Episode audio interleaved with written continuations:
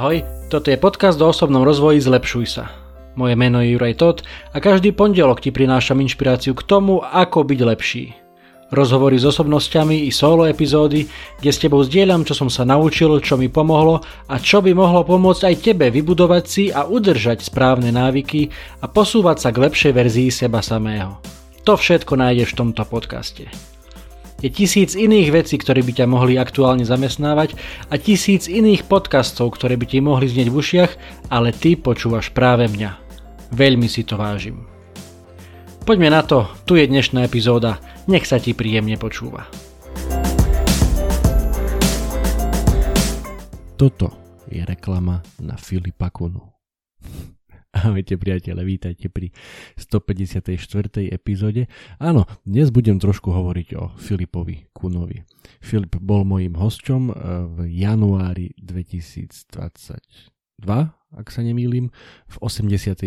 epizóde, takže ak eh, si to chcete vypočuť, tak práve na tejto platforme, na ktorej počúvate tento dnešný podcast. Môžete si pokojne vypočuť aj rozhovor s Filipom Kunom z januára 2022, 86. epizóda, kde sme hovorili o tom, ako Filip tvorí obsah a prečo je dôležité tvoriť obsah, pretože Filip, ako verím, že mnohí dobre viete, je kráľom alebo otcom slovenského content marketingu alebo obsahového marketingu a veľmi veľa a rád a často o tom rozpráva a odkedy sme sa tak trošku virtuálne skamošili, lebo fyzicky sme sa ešte nikdy nevideli, ale nahrali sme teda spolu ten podcast a odtedy som ho začal ešte viacej sledovať a, a aj za ten čas, za ten necelý rok a pol veľmi vyrástol, či už jeho show na YouTube alebo jeho pravidelný newsletter. A vo viacerých platformách veľakrát nehovorí len o marketingu, aj keď mnohokrát je tie prípadové štúdie, ktoré zdieľa sú vyslovene z market, do sveta marketingu, ale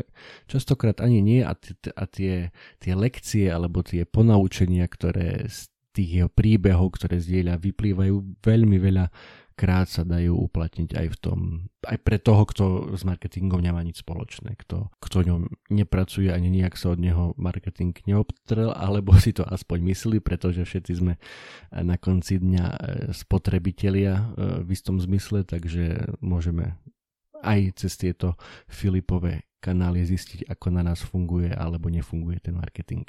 Mimochodom, ten rozhovor s Filipom je aktuálne tretí najpočúvanejší, tretia najpočúvanejšia epizóda zo všetkých mojich 153, alebo ak beriem aj túto dnešnú, tak 154 epizód. Prečo vlastne dnes o Filipovi? Hovorím, prečo to tu celé máme, takúto odu na Filipa, keď to môžem takto povedať je za tým maličký príbeh môjho bratranca Viktora, ktorý je veľkým futbalovým fanúšikom. Nemá vyslovene nejaký klub, ktorý by preferoval, aj keď, keď na jednu stranu položíte Real Madrid a na druhú Barcelonu, tak samozrejme zahlasuje za ten Real, vďaka čomu má u mňa veľké plusové body, ale nie o tom som chcel. Je teda vo všeobecnosti veľkým futbalovým fanúšikom, má rád futbal, no a teraz si vyhliadol, že vo Varšave sa bude hrať v finále poľského futbalového pohára. Poliaci ten futbal veľmi prežívajú, tie fanúšikovské tábory to tam riešia vo veľkom, keď to mám porovnať tak oveľa viacej ako u nás pre tých z vás, ktorým futbal nič nehovorí. No a takisto navyše pred viac ako mesiacom sa opäť začalo lietať na pravidelnej linke z Košic do Varšavy, s čím mám trošku aj niečo spoločné aj ja, ako, ako zamestnanec letiska Košice. No a tak si to nejako pospájal Vik, že by chcel ísť teda na ten futbal, dokonca myslím, že to bolo presne 1. mája, e, voľný, voľný deň, štátny sviatok.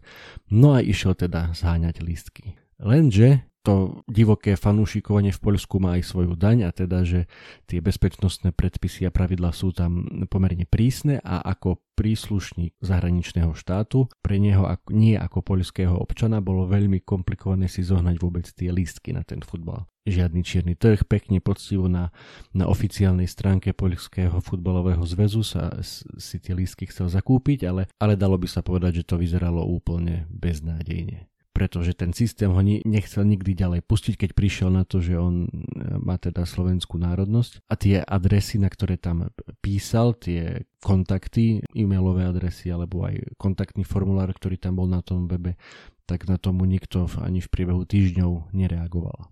Ale Viktor ako keby počul tú moju epizódu, ten môj rozhovor s Filipom, alebo Filip to samozrejme už povedal na viacerých miestach takisto.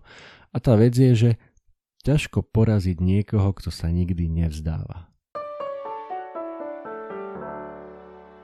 A tak Viktor písal ďalej a ďalej, až po nejakom šiestom alebo siedmom pokuse mu konečne tí poľskí priatelia odpísali a mu to teda všetko schválili. On tam samozrejme musel dávať aj kópiu občanského a tak ďalej z tých bezpečnostných dôvodov. Ale nakoniec to teda všetko dobre dopadlo a tie listky si mohol kúpiť, dostal ich a dokonca už sa z tej Varšavy aj vrátil a má, má fantastické zážitky. A keď sme si teda o tom e, písali, tak on mi to tam spomenul, že asi 6 alebo 7 krát musel písať na ten, na ten poľský futbalový zväz. Ja mu hovorím, že tak akože klobúk dole, lebo je už asi po druhom alebo treťom pokuse by som to vzdal a jednoducho, keď mi nikto neodpisuje, no tak čo teraz? A vtedy mi napadla tá, tá Filipová veta, že ťažko poraziť niekoho, kto sa nikdy nevzdáva.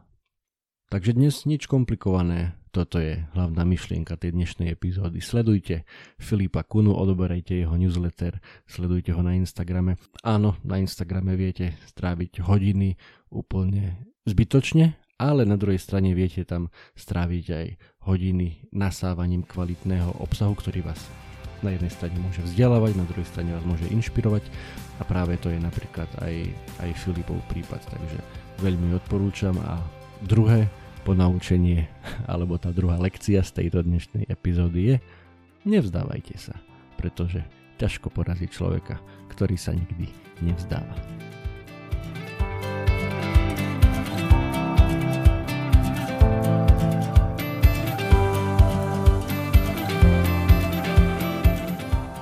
Toto bola ďalšia epizóda podcastu Zlepšuj sa. Ak sa ti páčila a boli tam nejaké veci, ktoré ťa vyslovene zaujali, budem rád, ak mi o tom napíšeš a ešte radšej budem, ak túto epizódu aj pozdieľaš, hoci len s jednou osobou v tvojom okolí, o ktorej si myslíš, že by jej to mohlo pomôcť. Ak ma počúvaš cez aplikáciu Apple Podcast, chcem ťa veľmi pekne poprosiť o hodnotenie.